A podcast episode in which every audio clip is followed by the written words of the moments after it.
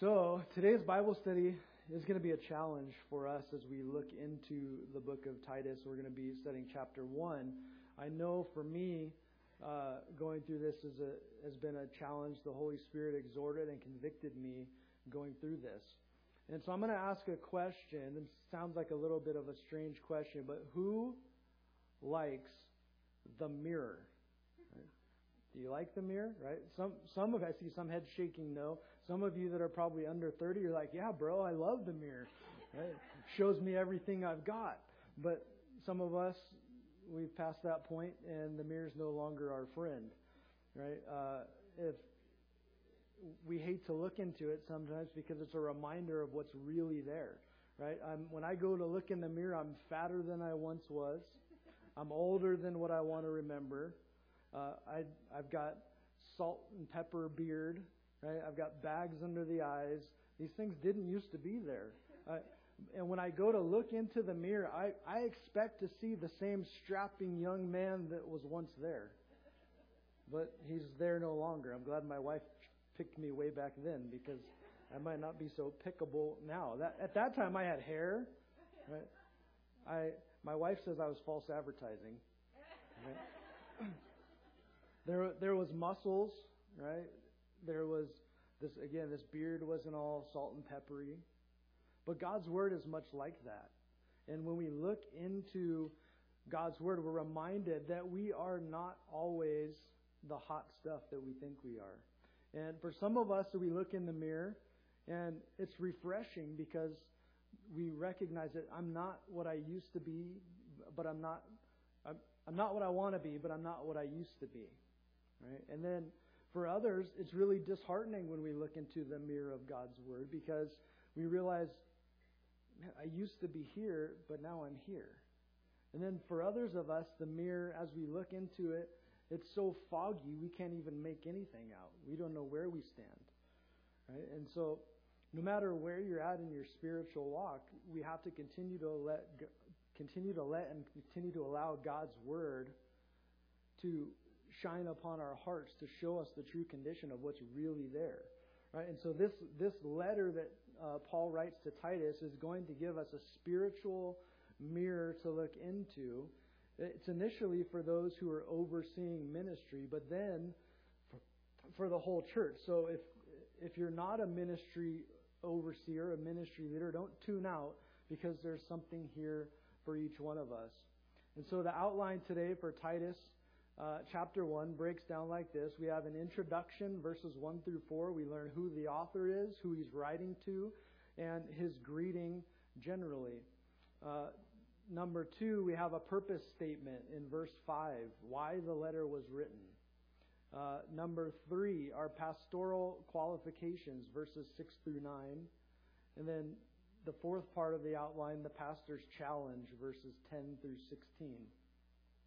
And so let's open up and look at verse 1. So it says, Paul, a bondservant of God and an apostle of Jesus Christ, according to the faith of God's elect, the acknowledgement of the truth which accords with godliness, in hope of eternal life, which God, who cannot lie, promised before time began, but has in due time manifested his word through preaching, which was committed to me according to the commandment of God our Savior. To Titus, a true son in our common faith, grace, mercy, and peace from God the Father and the Lord Jesus Christ, our Savior. And so as we look at this, who's writing? Who's writing the letter? Paul, right? Good. So who is Paul? We will know by studying the scripture that his name was formerly Saul. He was a Pharisee. Uh, he was a very proud man. Um, he was leading a charge of rounding up Christians so they could be jailed and ultimately killed. And then on his way to Damascus, he met Jesus. And he was knocked off of his high horse. His life was changed forever. This man who was so proud, who didn't need anything, was now referring to himself as a bondservant. Right? And so I want to look real quickly at, flip back with me to Acts chapter 9. Acts chapter 9, verse 1.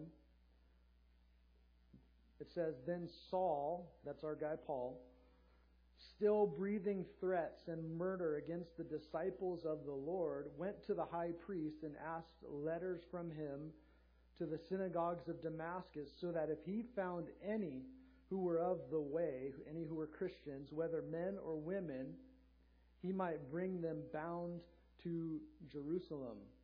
And then he gets he meets Jesus. And Jesus asks him, Saul, Saul, why are you persecuting me? And he goes, Well, who are you? And Jesus tells him, It's it's I am Jesus whom you are persecuting. It's hard for you to kick against the goads. This man was blinded for a time as a result of this. He was led. This man who was so proud and on his way to hunt people down had to be physically led into Damascus because he couldn't see. And then the Lord comes to another man named Ananias and tells him, I want you to go over to Damascus. There's this guy named Saul that I want you to pray for that he'll receive the Holy Spirit. And and Ananias is like, um, God, you know who this guy is? Like, he's the Christian killer, and you want me to go over there and talk to him? And then Jesus says to him, verse 15, Go, this is uh, saying this of Paul, go, for he is a chosen vessel of mine to bear my name before Gentiles, kings, and the children of Israel. For I will show him how many things he must suffer for my name's sake. So, this once proud man, you can go back to Titus, this once proud man who didn't need anything from anybody, he's now referring to himself as a bond servant. Without getting too deep into it, the Greek understanding of bond servant is a purchased slave, one who's been purchased for a price. And, and Paul recognized that my Lord Jesus purchased me for a price. He gave his life for me. Now I'm going to give my life back to him as a servant, a bond servant. The Hebrew meaning of the word bond servant, going back to the Old Testament, had to do with being a willing slave. So when there was a slave in a household and he had a chance for freedom, if he loved his master, he could go and he could say, I love my master and everything that he's done for me. I want to stay here for the rest of my life. And they became a bond servant. They had an ear piercing ceremony. He had to wear an ear in his, uh, earring in his ear that would designate him as a bond servant. Right? So no matter how you choose to look at it, I'm a willing slave of Jesus or I've been purchased for a price, so now I belong to him. It both fits the context. This is Paul now. That's a huge change in personality. Former Pharisee, proud, as I think it's in uh, Philippians that he gives uh, an account of all of his accolades. It's like his trophy case. And he had a lot to boast about as a religious leader, but as a believer in Jesus, he knew that everything was equal at the foot of the cross. There, there is no boasting because my life is now hidden in Christ. And so here he is, a bondservant of God and let me ask you a question this morning. And remember, I talked about the mirror. So we're going to get out our, our spiritual mirrors and we're going to take a look inside for a minute. Are you, and I ask myself these questions too, so I'm not just like pointing fingers, but are you a prideful monster like Saul? Pride is a huge problem in our culture. It's been a huge problem since the, the first sin. It revolved around pride. Satan was kicked out of heaven with a third of the angels because of pride. The problem with, with Sodom and Gomorrah was pride. The problem that so many people have today, why they can't surrender their life to Jesus, is because of pride. So, are you a prideful monster as you look in that mirror? look at the life of Paul or Saul. If Jesus can change him, he can change you. And so, He'll change you from the inside out. He'll make you something completely new. The Bible says that if anyone is in Christ, he is a new creation. The old things have passed away, all things have become new. But there's only one way to do that. Number one, give your life to Jesus. Number two, You got to be a bondservant yourself. You've got to spend that time with the Lord. Spend time in the Word. Spend time in prayer. Hear what He says to you. And so, notice he says, Paul, a bondservant of God and an apostle of Jesus Christ. Apostle just simply means one who is sent out. So he was sent out by Jesus. We saw it in Acts to be a minister to the Gentiles, knowing that he was going to suffer many things. And he says, according to the faith of God's elect and the acknowledgement of the truth which accords with godliness. So the faith. When he says he he is according to the faith, or he's in line with the faith, there is only one faith. There can't be more than one. Not all roads lead to God. Right? Thinking happy thoughts, doing good things, having good intentions will not lead to eternal life. Only one road does. And Jesus said of that road, it's, it's a road of discipleship. Follow me, he said. Following closely to Jesus is the only way to get to heaven, right? So it's the faith of God's elect and the acknowledgement. There has to be a recognition that this is the right way.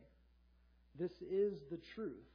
And so, again, another question what is truth? Remember, Pilate asked that. What is truth? That was a question they were asking 2,000 years ago. It's a question that many people are asking today.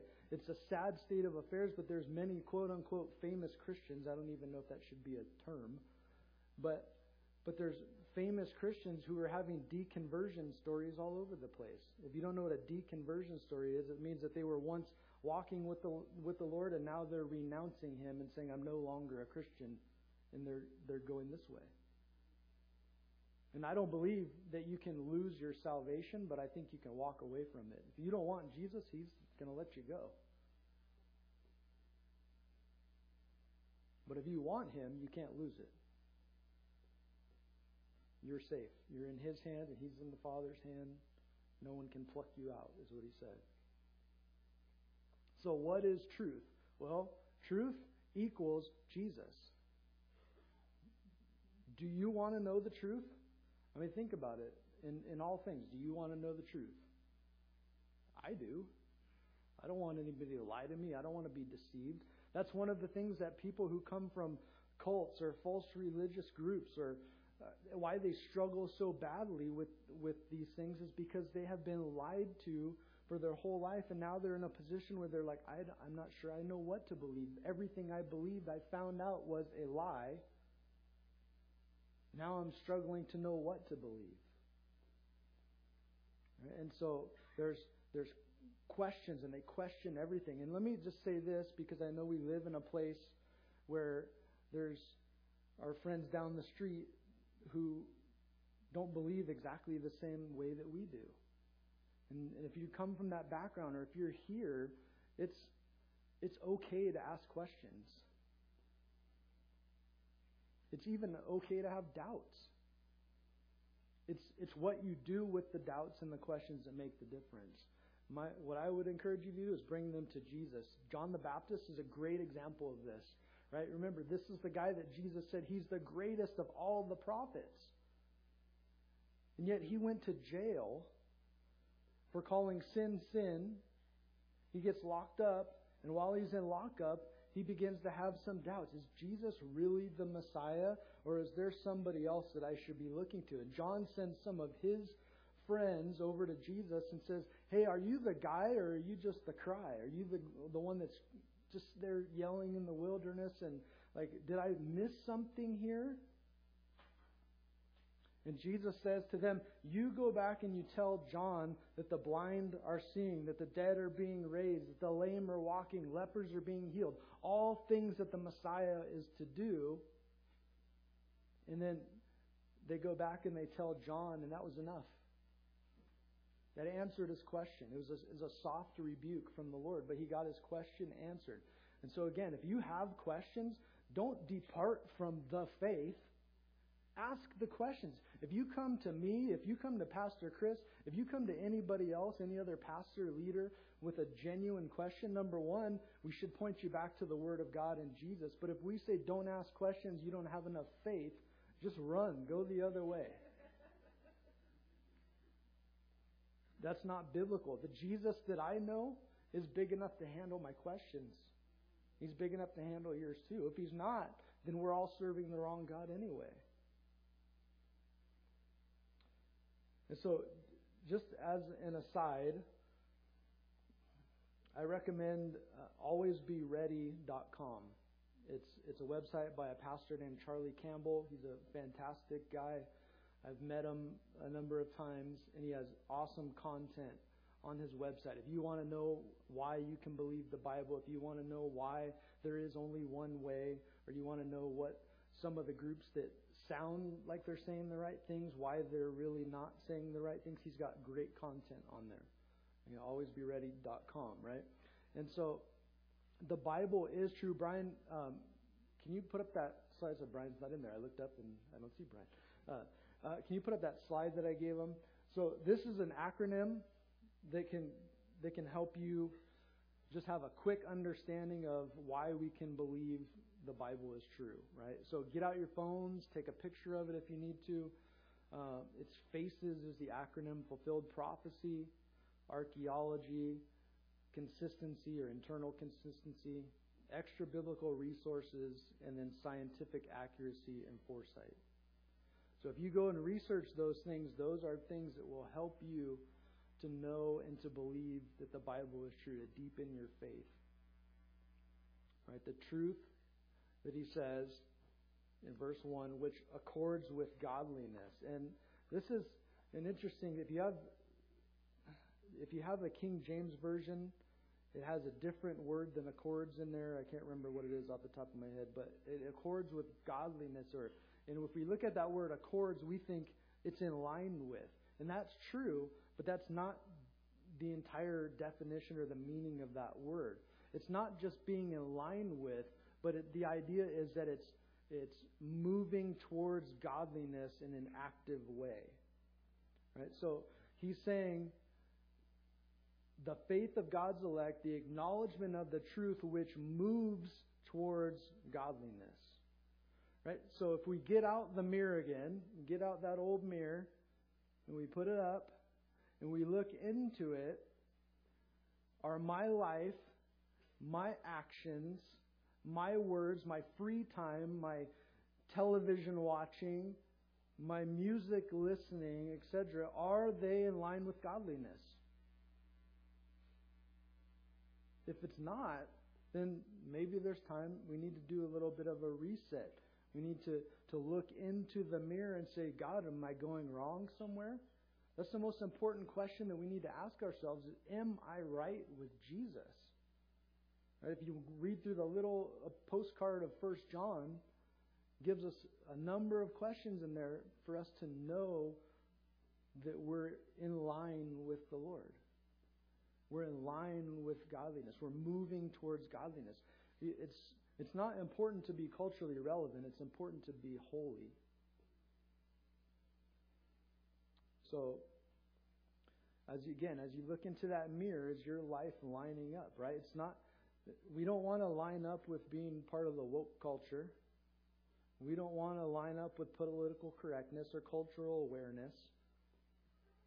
But is my life in line with godliness? Knowledge of godliness comes from being awake in the Spirit. And that happens through being born again. Right? Turn over to John chapter 3, verse 3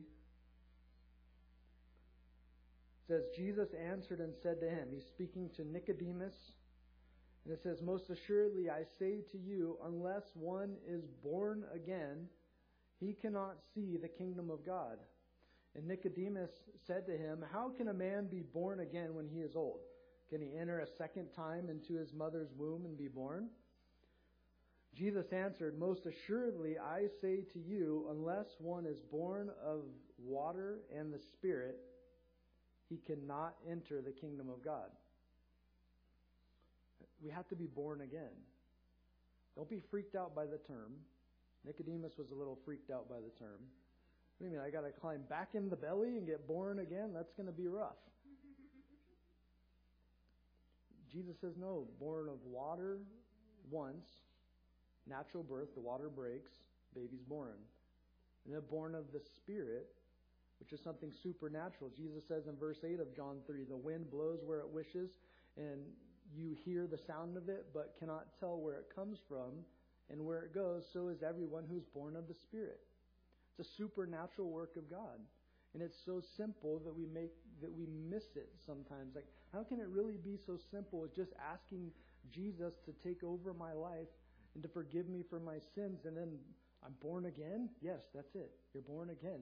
And the Bible says that when you are born again, that the Holy Spirit then comes and He takes up residence inside your life and He is now living inside of you. He won't come and possess you and make you freak out and gyrate on the stage and roll in the aisles and bark like a dog or slay people in the spirit, knocking them out, or talk loud when you preach. That's not evidence fruit of the Holy Spirit. Jesus gives us a perfect example of what it looks like to have a life lived in the Spirit. It says in Luke's Gospel that Jesus was filled with the Spirit, led by the Spirit, and empowered by the Spirit. And then if you look at the life of Jesus, I don't see any of those freakish things that are attributed to the Holy Spirit.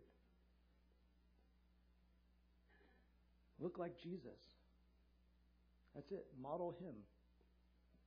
Right? Oftentimes, you know how like when kids are little, they want to like model their mom or their dad. Right? You know, I I didn't have any boys. Hopefully, we're having grandsons someday. Four daughters. I at least got to get one, right?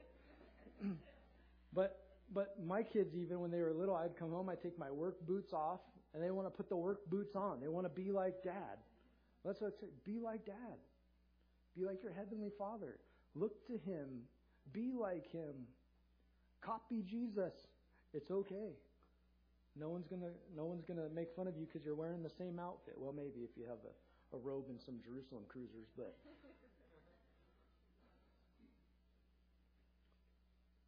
But so I would ask again, at this time, when you're born again, the Holy Spirit, or I'd say again, the Holy Spirit comes, He takes up residence in your life. It is then that you become awake to spiritual things. The Bible then begins to make sense to you. As you read through it, your life becomes changed because the Spirit of God is working in your life. And so Paul goes on to say, the, hope, the truth which accords with godliness in hope of eternal life, which God, who cannot lie, isn't that great? God is always honest with you. Sometimes we don't know if our boss is honest. We don't know if our kids are always honest. We don't know if our spouse is always honest. If you're a kid, sometimes you don't know if your parents are always honest. But you can always be sure that God is honest with you. His word is telling you the truth. Jesus said that He is the way, the what? Truth, and the life. No one comes to the Father except through Him. So if someone says there's another way to get to heaven, liar! Because Jesus said there's no other way. So you become awake in the Spirit, but then you have this hope of eternal life. And so, hope defined is the absolute expectation of coming good. What better hope than they, can there be? Right?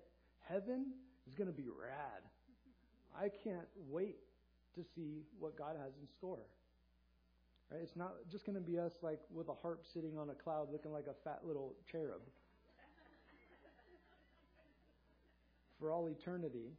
Right? And it's probably enough if we were to know that we could just sit around that the throne like in the scene in Isaiah where we say, Holy, holy, holy is the Lord God Almighty who was and is and is to come. That that would be enough as we, we hear the walls of and the pillars of heaven shaking because the worship is so loud. That would be enough. It's more than we deserve. But not only that, if you read Revelation, it's not just heaven, but there's going to be a new earth. What are the possibilities on the new earth? I'm stealing from Charlie Campbell, one of his Bible studies that he did. He has an amazing one on the new heaven and the new earth.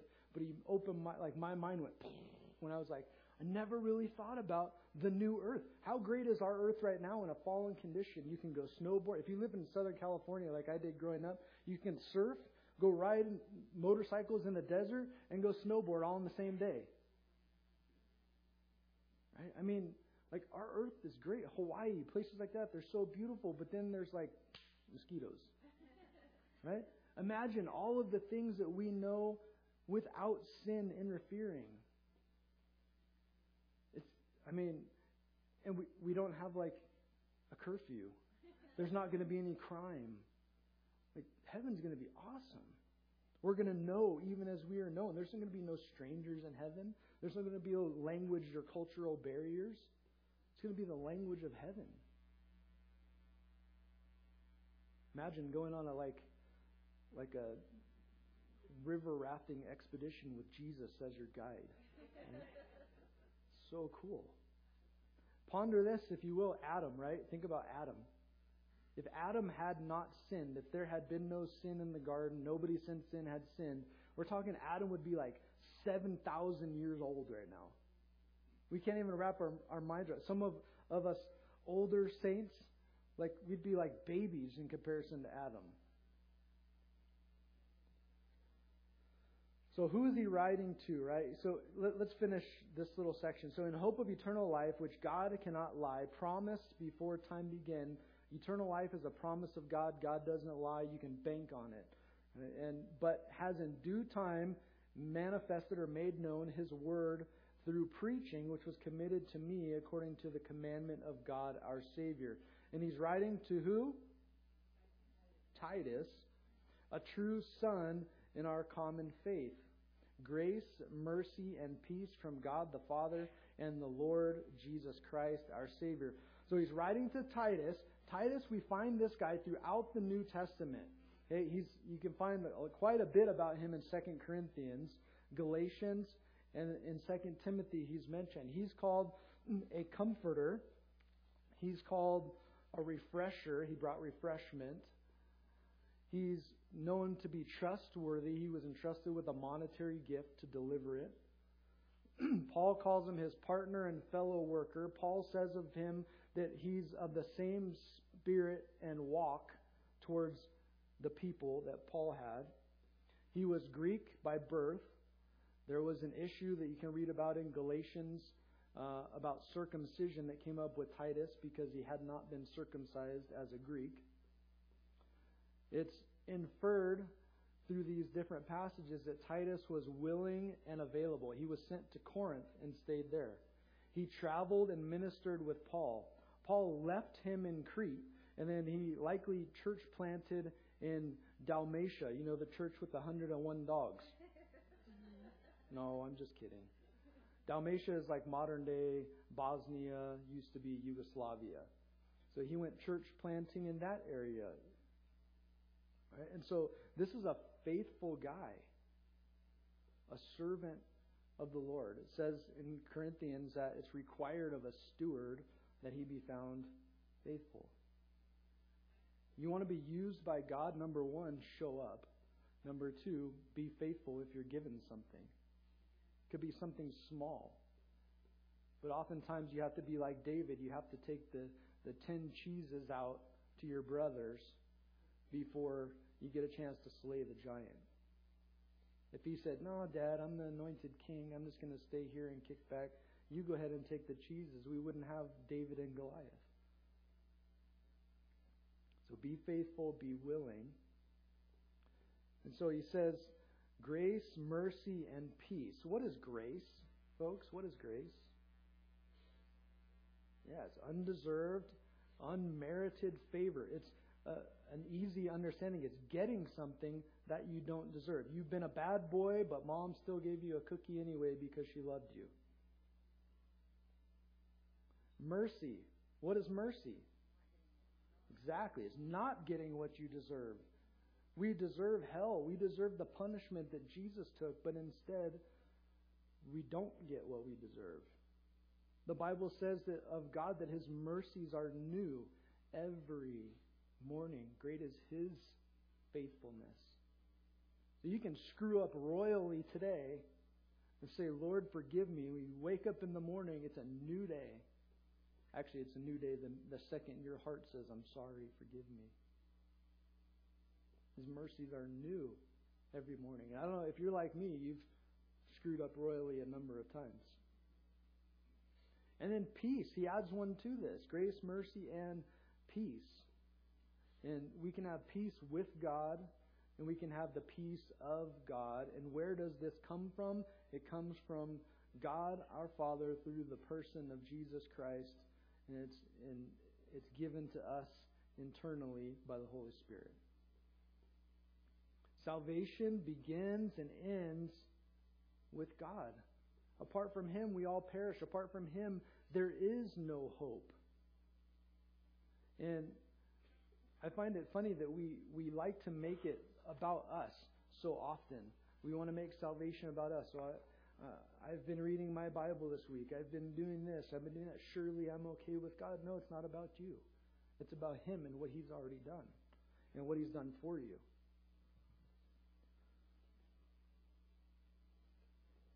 So Paul tells him his reason for writing is this For this reason I left you in Crete, that you should set in order the things that are lacking and appoint elders in every city as I commanded you. So there's already churches there in Crete. Whether or not Paul planted them, we don't know. So you say, where did the churches in Crete come from? Well, you can mark a note in your Bible to go back to Acts chapter 2, verses 5 through 11, when they begin speaking in tongues on the day of Pentecost. And it says there is people from every nations, and Crete is one of the places listed. Cretians were there. And so there's a large population there at this time.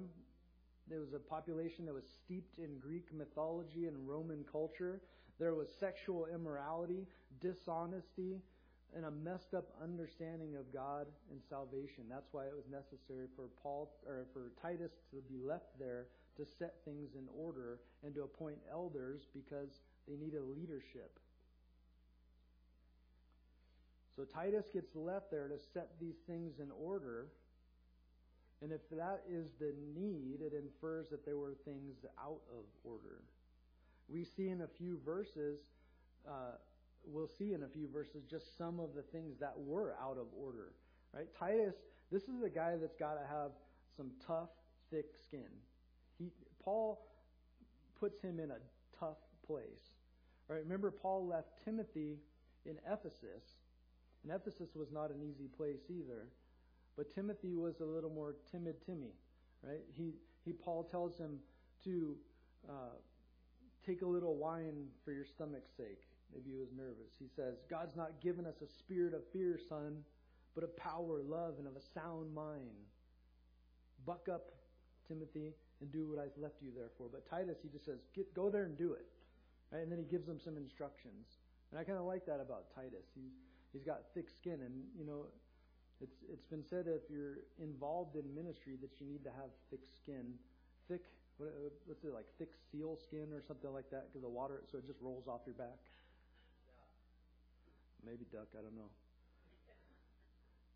Yeah, but but this is the guy. He's being left here to set these things in order to appoint elders. And when we see the word elder, in a minute we're going to see the word bishop, and these terms in the New Testament are used interchangeably for elder, bishop. They mean overseer, uh, pastor, that type of thing. And so look at the, we're going to start looking at these qualifications. It says, if a man is blameless, the husband of one wife, having faithful children, not accused of dissipation or insubordination, for a bishop must be blameless as a steward of God, not self willed, not quick tempered, not given to wine, not violent, not greedy for money, but hospitable, a lover of what is good, sober minded, just, holy, self controlled, holding fast the faithful word as he has been taught that he may be able by sound doctrine both to exhort and convict those who contradict. So, as we look at these qualifications for elders, I don't want you to tune out because not everybody here is an elder or a bishop or an overseer of a ministry. However, if we were to get out our mirror again and look into our mirror, we can see how these things apply to us. Each one of these qualities looks like Jesus and should be the overflow of a life filled with the Spirit. Right? And he says to be blameless. First thing, don't don't interpret that for being sinless. Because if any pastor, if any Christian tells you that they're sinless, First John says, liar. Because the Bible says that all have sinned. And we're going to continue to sin, but it's that continual grace of God that allows us to can come back under the flow and to have our sins continually washed during the long sanctification process. But the idea here is not sinless, but that when, not if, but when accusations come against you, that nothing will stick. Right? You guys ever play with like seen those things like where people wear a Velcro suit and then like you can throw a ball that sticks to the Velcro? It's the opposite of that. It'd be like a ball that doesn't stick to that Velcro and just bounces off. Accusations are going to fly. If you're walking with the Lord, you're living out your faith on a day to day basis, accusations are going to come. People are going to watch you like a hawk, and you can be great and do good at work for like 364 days out of the year. And that one day when you yelled at a customer, they're like, ah, got you. That's, that's part of, part of our Christianity is sin and growing more and more of Christ, in Christ likeness. But the idea is that there's a real accusation that that pastor's involved in this, or he's ripping off the church, or some of the things that are, that people in leadership get accused of. That when that's investigated, it bounces off. It doesn't stick. There's nothing to make that. That's blameless. The husband of one wife. That doesn't mean that he can't be single, and that doesn't mean that he can't be like a widower and remarry. But polygamy not allowed. Okay. Or the uh, another idea maybe is a one-woman man. My the eyes aren't scanning the room for every chick that walks through, but my eyes are for you only, baby. That's my wife, if you don't know.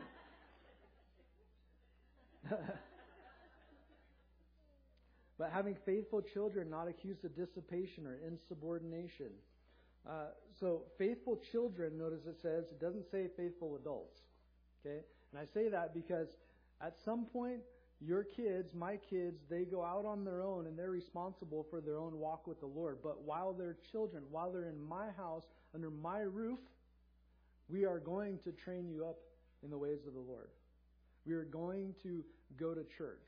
That has been a non negotiable in our house, whether they liked it or not. We have Bible studies at home. We have had, and it's never been perfect, but we've had devotional times at home. But we didn't sit down with my like three year olds, and they're all pretty close in age. But I didn't sit down with them and go like, well, let's open up Titus and do a verse by verse, line upon line study. You know what we did? We made it fun. We got out Barbie dolls. We had lots of them with four girls, right? But we got Barbie dolls, and I, there was like a lack of Ken dolls, so it's kind of hard to make some of the men characters. But but we'd pick a passage and then we would act it out with the Barbie dolls. It was fun. They loved it. They still talk about it. I think secretly they still want to do that. But so here's why this applies to all of us, guys, men. You are the elder, the bishop, the pastor of your home.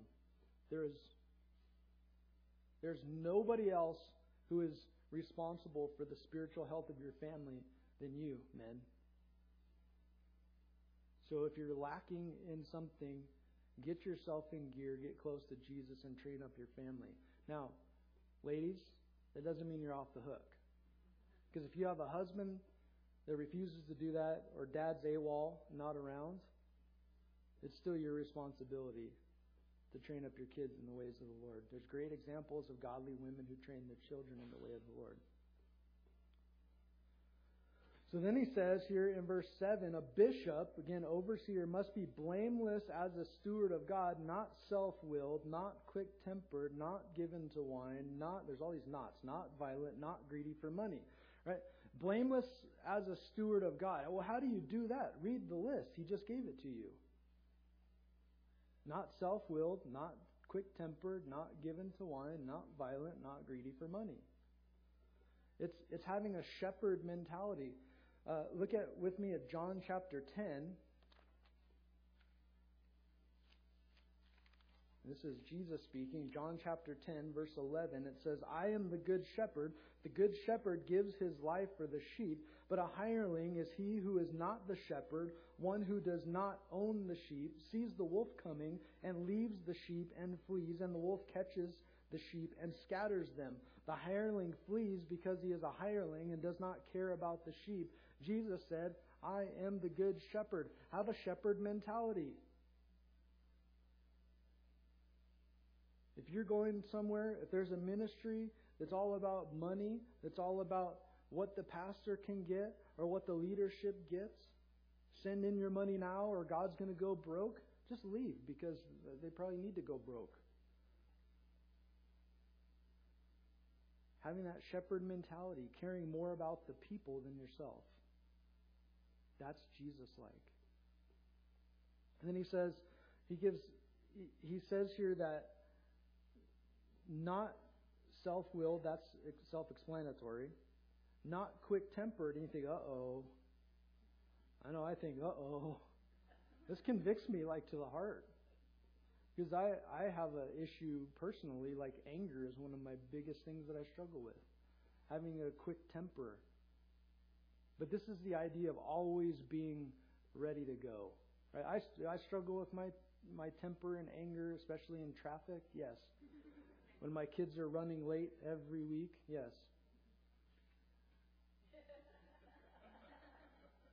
Yes, I threw you under the bus. but but the idea here is that you're ready to brawl like everything. Every drop of the hat, you're going to fight somebody like all the time, quick tempered. And uh, you guys know people like that. Not given to wine.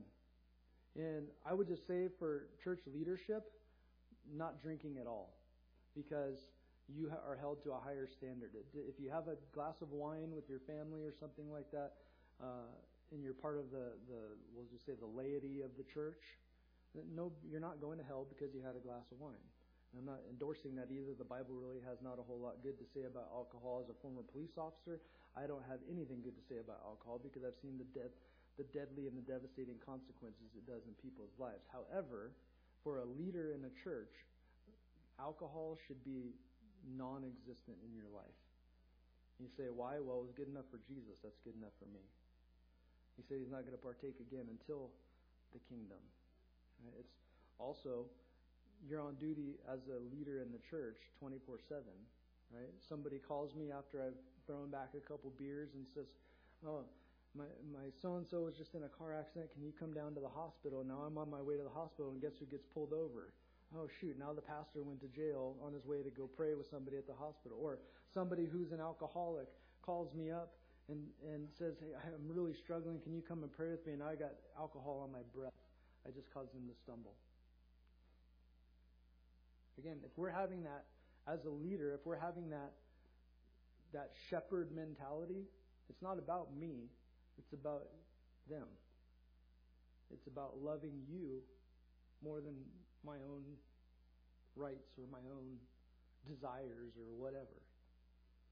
And so he says, not given to wine, not quick tempered, not violent. And the King James uses the word striker. It literally means like you can't go around hitting people because they're not obeying God's word. Not greedy for money. How many ministries would fail if we took money out of it? A lot of ministries would go down. How many people would quit the ministry if they just said, no more money for being a pastor? There'd be a lot of empty churches. But instead, what do you do hospitable. You got to be a, this literally translated as like a, a lover of strangers. You got to be a lover of people, a lover of what is good. Again, if we get our mirror out, do we love things that are good? Could be anything movie, music, God's Word, books. Do we love things that are good? Sober minded, that means like clear minded, just, holy, self controlled. Verse 9, holding fast the faithful word as he has been taught, that he may be able by sound doctrine both to exhort and convict those who contradict. Holding fast the faithful word. That word, it literally means it's like to cling to and give attention to. Like, you know, that, that Glade cling wrap that you, you wrap your plate with, like so you can put it in the fridge or whatever, and then you have to fight with it to get it off because it clings to it? Like that. Cling to Jesus. Give attention to your walk with Him. Give attention to the Word of God. And then he says, Why? Verse 10 For there are many insubordinate, both idle talkers and deceivers, especially those of the circumcision. This is happening in the church, whose mouths must be stopped, who subvert whole households, teaching things which they ought not for the sake of dishonest gain one of them, a prophet of their own, said, Cretans are always liars, evil beasts, lazy gluttons. This testimony is true. Therefore, rebuke them sharply, that they may be sound in the faith, not giving heed to Jewish fables and commandments of men who turn from the truth. To the pure, all things are pure, but to those who are defiled and unbelieving, nothing is pure, but even their mind and conscience are defiled. They profess to know God but in works they deny him, being abominable, disobedient, disqualified for every good work. So he says there's many insubordinate and idle talkers and deceivers. These are not shepherds, these are hirelings. These are the ones who are in it for the money. They don't care about the people that they hurt and the wake that they leave behind them. This is the, the Judaizers who uh, came in everywhere Paul went. It's like Paul planted a church, and then here came the Judaizers to say that it's not enough just to ask Jesus in, into your life and to follow him, but you also have to follow all the Jewish rituals. If anybody tells you that there's grace plus anything, get away. Grace plus grunt is not grace. It is by grace that we are saved through faith, not of works. It is a gift of God. If you have to work for a gift, it's not a gift, it's income.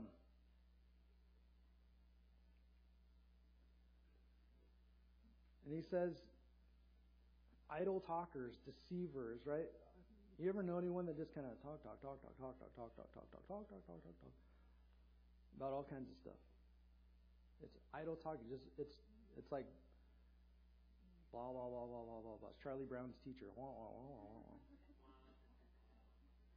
Deceivers, liars. And then he says, especially. So there wasn't just the Judaizers, but especially them of the circumcision, whose mouths must be stopped. Why must we stop their mouths? Because they subvert households. They, they confuse people. They turn what was a, a, thing of rejoicing. Yes, I'm saved by grace. Jesus loves me. This I know. That's all I know, but Jesus loves me. I'm saved. I'm going to heaven. Oh, well, did you get circumcised? Have you washed your hands before you eat? Like, I mean, this is what was happening. And then they're just like, joy sucks, right? They just suck the joy right out. And he says, Their mouths may be stopped because they subvert household, teaching things which they ought not. And then here's the caveat. This is how you know that they're they're not a shepherd, but they're in it for the money, because for the sake of, as the King James says, I love so much filthy lucre. For money, dishonest gain. That's all they want is your money.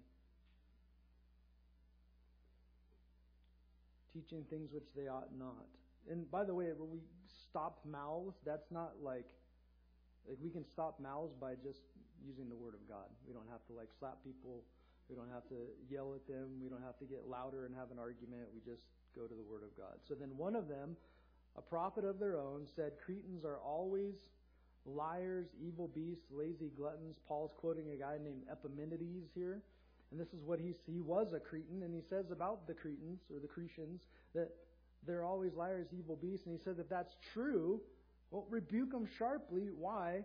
That they might be sound in the faith. He says, uh, literally, it's curtly and abruptly stop that so that they might be sound in the faith. Right?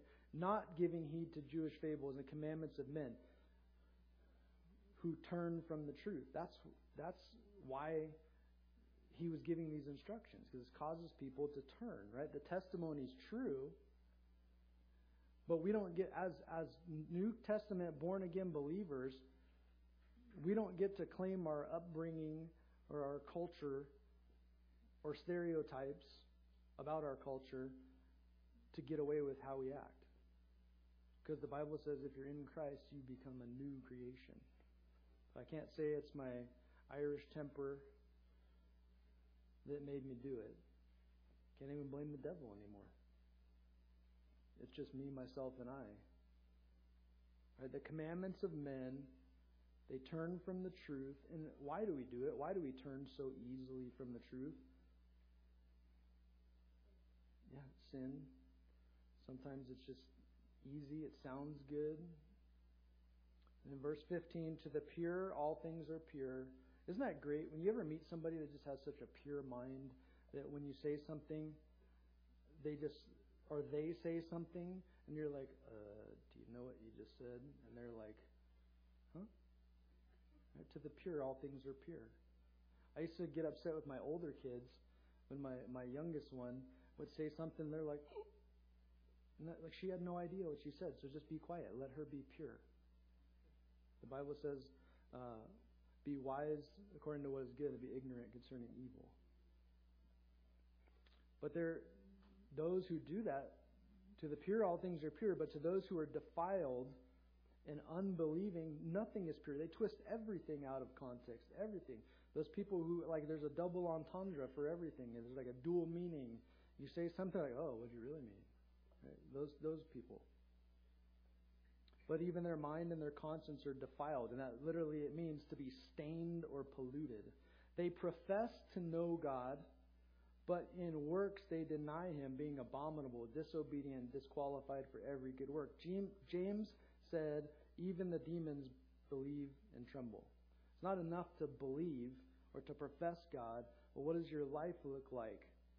Right? So again, if you uh, Jesus said, You will know them by their fruit. Yeah, and it, so if you get out the mirror and you take an honest look in that mirror that we've been talking about, and you say, What does my life look like? I profess to know God. What do the fruits of my life say? Does it betray me and say, Oh, maybe I'm abominable? Or, Yes, I am moving in the right direction. Right, then Paul says here in chapter 2, as it begins, it said, But as for you, you're going to have to read ahead because that's for Chris next week. so let's go ahead and pray. Father, we thank you so much for your word. Thank you that it is a, it does look right into our hearts, and it is a, a mirror that shines there and it helps us to recognize where we are going wrong. And as we said earlier, you're also good at giving us an attaboy, telling us where we're doing good, encouraging us to keep going. Thank you that you are a God who can handle our questions. Thank you, Jesus, that you are the good shepherd, that you laid down your life for the sheep.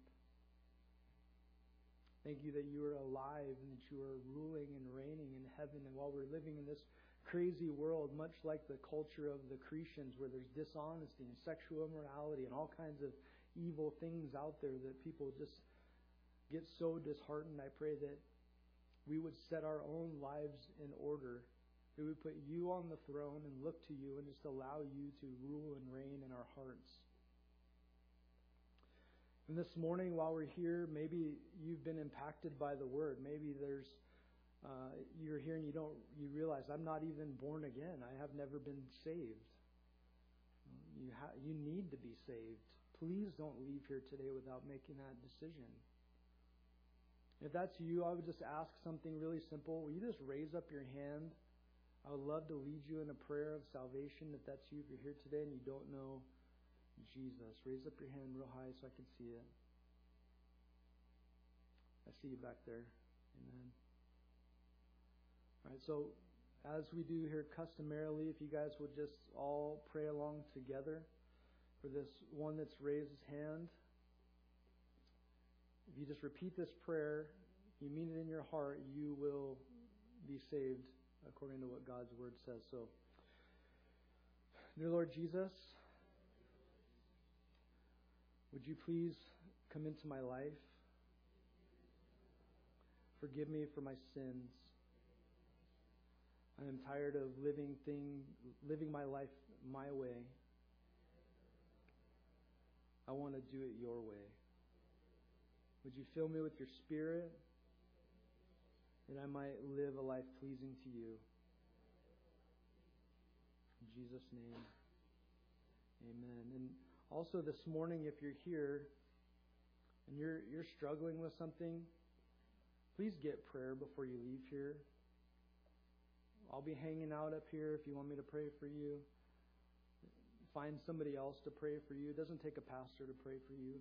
You find another Christian, they have the same connection to heaven that I do. So we're not going to do an end song tonight or tonight, this afternoon. It's a little weird to take this off, put the guitar back on and all that stuff.